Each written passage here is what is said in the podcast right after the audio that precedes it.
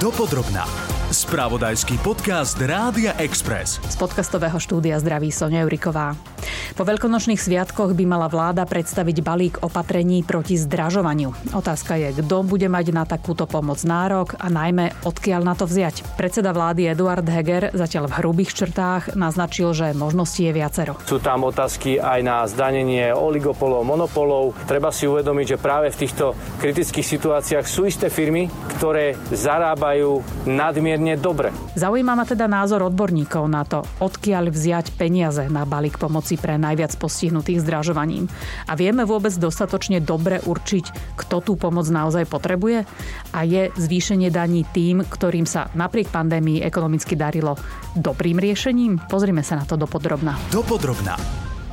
Kým sa dostaneme k tomu, či vieme určiť, kto naozaj takúto pomoc potrebuje, ak teda vynecháme náš spoločný pocit, že my všetci, a najmä kým si odpovieme na to, odkiaľ na to vziať, pripomeňme si ešte na začiatku s analytikom Martinom Lachinským z Inštitútu ekonomických a spoločenských analýz, ako vlastne vzniká inflácia. Inflácia má dve strany hry. Na jednej je množstvo skutočných tovarov a služieb. Môžeme si to predstaviť ako množstvo barelov ropy, vagónov obilia, vriec, cementu, jednoducho tovarov, ktoré sú v danom momente k dispozícii na trhu. Na druhej strane je množstvo peňazí, ktoré naháňajú tieto tovary. No a teraz prišlo k stretu týchto dvoch svetov. Nie len, že sa nám tu dlhodobo zvyšovalo množstvo peňazí, ale zároveň sme v situácii, keď nám začalo klesať množstvo niektorých tovarov. A to spôsobilo, že tie ceny skutočne vystrelili prudko nahor. Inflácia je v každej krajine iná. U nás sme pôvodne na tento rok čakali necelých 7%, teraz viacerí odborníci a odborníčky očakávajú, že do konca roka sa môže vyšplhať až na 11%, v súčasnosti je okolo 9%. Len pre porovnanie priemer inflácie v eurozóne je 7,5% a napríklad vo Švajčiarsku len 2,2%. Čo teda robia Švajčiari inak než my? To sa opäť pýta Martina Vlachinského. Tých dôvodov je veľa, ale dva také hlavné dôvody sú. Poprvé, Švajčiarsko drvivú väčšinu elektriny vyrába z vodných elektrární a z jadrových elektrární. Oni majú úplné minimum e, výroby elektriny založené na plyne alebo na uhlí. Zároveň e, ich elektrický trh je pomerne izolovaný, nie sú do takej miery prepojení s ostatnými krajinami, ako je napríklad Slovensko, Nemecko, Česko a ďalšie. No a druhá strana, tá strana peňazí, hoci je to veľmi maličká krajina, švajčiarsky frank je veľmi populárna mena, na rozdiel od, ja neviem, forintu alebo českej koruny. Takže to, čo robí ich centrálna banka, má trošku iný efekt, ako keď to robí Česká alebo Maďarská centrálna banka. Čiže z vášho pohľadu balík pomoci teraz dáva zmysel a je to dobrý nástroj, ako znížiť dopad inflácie na bežného spotrebiteľa? No treba si veľmi dobre ujasniť, čo tým chceme dosiahnuť pokiaľ chceme dosiahnuť to, aby sa nikomu nezhoršila životná úroveň, aby nikomu neklesla kúpyschopnosť, tak to sa nedá. To sa nedá žiadnym politickým opatrením dosiahnuť z toho dôvodu, že jednoducho pokiaľ to Rusko predáva o milión barelov ropy denne menej, na Ukrajine sú zavreté továrne, pokiaľ neprúdia suroviny, tých tovarov, ktoré si môžeme dať do košíka, bude menej. A to sa nedá zmeniť žiadnym vládnym opatrením. A pokiaľ vláda bude plošne sa snažiť zakryť tento fakt tým, že nám príde 100 eurový šek do každej domácnosti, tak možno si chvíľku budeme myslieť, že aha, sme trošku bohači, ale to množstvo statkov sa nezmení a tým pádom my si aj tak dokážeme kúpiť zase len menej, pretože tie ceny ešte naviac narastú. Pokiaľ si ale tie opatrenia zadefinujeme, že alebo vláda si ich zadefinuje, že chce predísť tomu, aby tu vznikla na Slovensku skupina občanov, ktorí budú tak tvrdo zasiahnutí, že povedzme skutočne budú mať problém so zabezpečením potravín a, a podobnými základnými vecami, tak tomu sa dá predísť tým, že bude zacielená pomoc na túto skupinu povedzme 5, 10, 15% obyvateľstva. Ale my nemôžeme byť v tom, že vláda dokáže odčarovať infláciu pre strednú vrstvu. To je prekladanie z jedného vrecka do druhého. To nefunguje. To znamená, pri každom riešení sa pozrieme, čo spraví o rok, čo spraví o dva roky, o tri.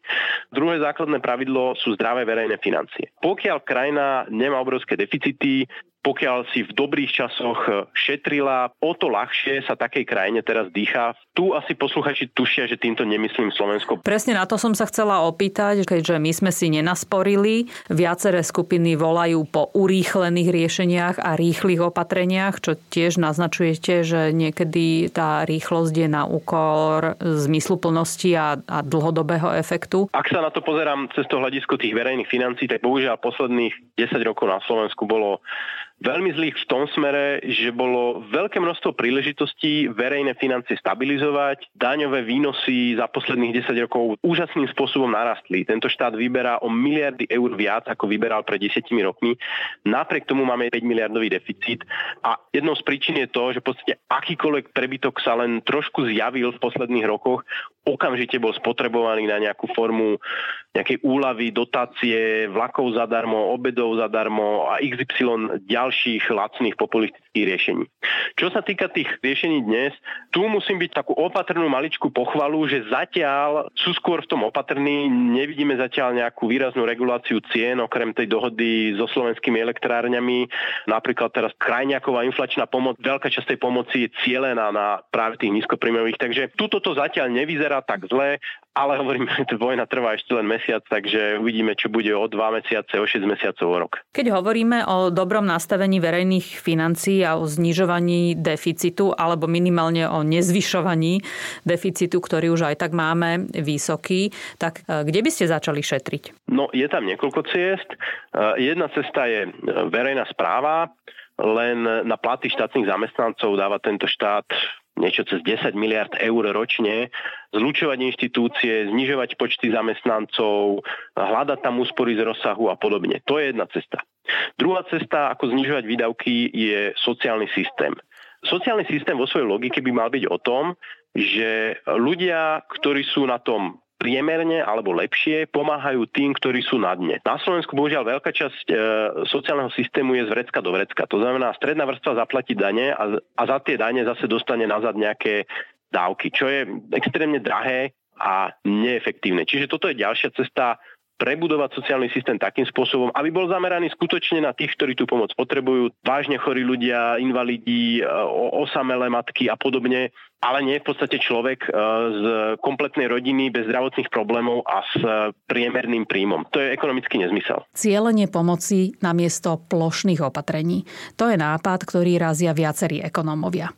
Ale sociologička Zuzana Kusa v diskusnej relácii RTVS z prvej ruky upozornila, že ono to s tou identifikáciou núdznych v realite nie je také jednoduché, ako si myslíme. Slovenská republika vo svojej štátnej administratíve má podľa mňa veľký nedostatok tých senzorov a toho, aby vedela nasmerovať peniaze k tým e, najzraniteľnejším. Preto sa uvažuje napríklad e, orientovať tú pomoc e, na rodiny s deťmi, lebo deti cez e, rodičov, ktorí poberajú majú detské prídavky, e, sú ľahko identifikovateľnou skupinou. Rovnako poberatelia dávok pomoci v hmotnej núdzi, prípadne opatrovatelia, asistenti, e, seniory, ktorí nemajú nárok na dôchodok. Takisto vie identifikovať aj nízkopríjmových poberateľom mzdy, ale nevie nájsť e, napríklad rodiny, domácnosti, ktoré majú celkovo nízky príjem, pretože cez daňové alebo iné e, údaje sa neda, nedostáva štátu informácia o situácii domácnosti. To je jedine cez reprezentatívne anonymné e,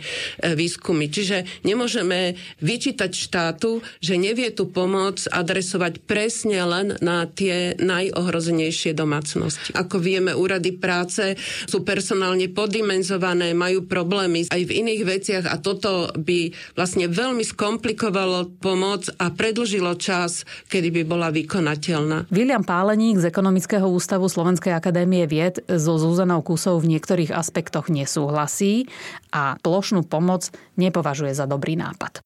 Nesúhlasím s pozíciou Asociácie dôchodcov Slovenska, ktorý žiada zvýšiť dôchodky pre všetkých dôchodcov sú medzi starobnými dôchodcami tí, ktorí sú navzaj nízkou životnou úrovne, ale nezabudnime, že dôchodcovia sú aj v Národnej rade, bývajú aj medzi ministrami sudcami a podobne majú veľmi dobré príjmy a okrem toho majú aj starobný dôchodok, čiže celoplošná pomoc všetkým starobným dôchodcom je síce akási lobisticko-politická požiadavka, ale nie je v dnešnej dobe rozhodne na mieste. Pokiaľ ide o tú identifikáciu tých e, núdznych rodín, tak e, máme systém dávok hmotnej núdzi, ktorý veľmi presne, striktne podľa rôznych kritérií posudzuje príjmovú situáciu rodiny aj majetkovú situáciu rodiny a sú nastavené dávky hmotnej núdzi ako pomoc pre tých úplne najchudobnejších. Pokiaľ ide o pracovnú chudobu, to sú teda tí, ktorí pracujú, zarábajú povedzme minimálnu mzdu alebo nemajú plný úvezok, nezarábajú ani minimálnu mzdu, ale majú z toho napríklad živiť troch ľudí, keď je neúplná rodina, dvoma, troma deťmi, no tak tá sa tiež dá riešiť a tam práve nebadať, že by tieto vládne opatrenia išli. V najbližších rokoch William Páleník očakáva pokles životnej úrovne o 3 až 5% Za zmysluplné preto považuje také opatrenia, ktoré budú dlhodobé, nie jednorázové. Riešenie tej adresnosti vidí napríklad v tom, podľa čoho valorizujeme výšku rôznych sociálnych dávok. Životné minimum, z ktorého sa napočítajú mnohé sociálne dávky, skoro všetky, sa valorizuje medziročne buď to podľa inflácie, alebo podľa rastu príjmov domácnosti na jedného člena, ale ten pes je zakopaný v tom, že sa to valorizuje podľa tej sumy, ktorá je nižšia. V tomto prípade máme 10-percentnú infláciu a možno 5-percentný rast príjmov, čiže dávky hmotnej núdzi sa nebudú valorizovať 10%, ale nejaké 3-5%.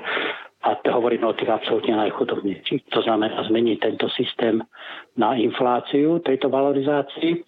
A pokiaľ ide o tú pracovnú chudobu, tak tam je kľúčové to, že ten, kto pracuje, má odpočítateľné položky zo mzdy, má ja neviem, daňovú úľavu na deti a podobne, ale výšky týchto odpočítateľných položiek a daňových úľav už niekoľko rokov neboli valorizované. To znamená, tie by sa tiež mali teraz skokovo nejako zvýšiť a zároveň aj nastaviť mechanizmus ich medziročného valorizovania napríklad pre budúci rok alebo ďalší rok. Čiže máme základné mechanizmy, ako identifikovať najchudobnejších. Máme tam aj nástroje, tejto chvíli nepovažujem za potrebné ani možné nejak hľadať úplne nové nástroje. K nápadu dostať do balíka pomoci peniaze nie zvýšením vybraných daní, ale lepšou úsporou, napríklad vo verejnej správe, tak tomu sa pridáva aj analytik Radovan Ďurana z INES. Na jednu stranu je to mm, počet zamestnancov, ktorý v rozpočte verejnej správy pohltí 23% všetkých výdavkov. Máme ich jednoducho veľa, stojí to viac ako 10 miliard eur. Na druhej strane sú to konkrétne výdavkové politiky. Dôchodkový bonus alebo rodičovský bonus e, je jedným z príkladov, ktorý navyšuje výdavky, pričom e, nemali sme žiadne analýzy ktoré by požadovali takýto výdavok. Ďalším príkladom je aj tehotenské, ktoré je veľmi neštandardnou dávkou a rezervy nájdeme aj v iných rezortoch. Zoštihľovanie verejnej správy ako cestu k úspore v štátnom rozpočte však ekonom William Páleník nepovažuje za reálne, minimálne nie v takom rýchlom čase, ako by sme potrebovali. Lebo ako náhle sa začnú znižovať stavy zamestnancov verejnej správy, tak je tam odstupné pomerne dlhé, čiže to tiež nie, nerieši súčasnú situáciu. Samozrejme priestor je napríklad v obmedzení výslovy dôchodkov a to tiež neviem, či je politická vôľa. Ja vidím priestor v tých daniach e, na externality, to je teda alkohol, cigarety, hazard, uhlovodíkové palivá, mazivá. Či bude politická vôľa efektívne verejnej správy, samozrejme dobre by bolo, ale skôr by bol úspech, ak verejná správa by povedzme dokázala obmedziť nejaké administratívne náklady a racionalizovať, keby armáda dokázala obmedziť počet úradníkov a zvýšiť počet vojakov v boji, keby policia vedela obmedziť svoju vnútornú byrokraciu a viac mať policajtov v teréne, menej vysloviť dôchodcov, ktorí pracujú na ministerstve obrany alebo vnútra, to by bol už obrovský úspech, keby sa vnútorne vedeli nejako zracionalizovať. Bola by teda cesta, kde vziať na balík pomoci v spomínanom dotanení firiem, ktorým sa darilo? Radovan Ďurana z Ines upozorňuje na úskalia a prvý problém má už s tým, ako určiť, kto by tam patril a kto nie. Termín mimoriadne dobre sa darilo alebo malo nadpriemerné zisky je politický termín. Tento postup určovania veľkých ziskov a malých ziskov je veľmi nešťastný, pretože to vytvára vôľu politikov každý problém, ktorý vznikne, riešiť tým, že sa nájde takýto nešťastný živnostník, ktorý bude musieť zaplatiť vyššiu daň. Radovan Ďurana tiež upozorňuje na to, že zvýšenie daní sa môže nakoniec ukázať ako kontraproduktívne. Sú tam dva efekty. Za prvé je to riziko, že aj táto dočasná daň sa stane daňou trvalou a to už sme na Slovensku zažili, veď my už máme jeden špeciálny odvod pre podniky v regulovaných odvetviach, ktorý bol zavedený ako konsolidačný nástroj, aj napriek tomu, že konsolidácia prebehla, tak táto špeciálna daň naďalej trvá a štát na ne vyberá 80 miliónov eur ročne. Mm-hmm. Ako náhle by sa aj táto daň stala trvalá, tak to znamená, že podniky za prvé to premiesnú do cien a za druhé to premiesnú do, do svojho investičného správania. Budú vedieť, že na Slovensku vznikajú selektívne dane a preto svoje investície budú smerovať do krajín, kde je stabilnejšie podnikateľské prostredie. Kde nakoniec štát vezme na pomoc najnúdznejším a či nás dokáže dostatočne motivovať napríklad na to, aby sme si sami dokázali znížiť spotrebu alebo prehltnúť zníženie životnej úrovne, tak to ukážu najbližšie týždne. Bude to dlhá cesta a tému prirodzene budeme sledovať.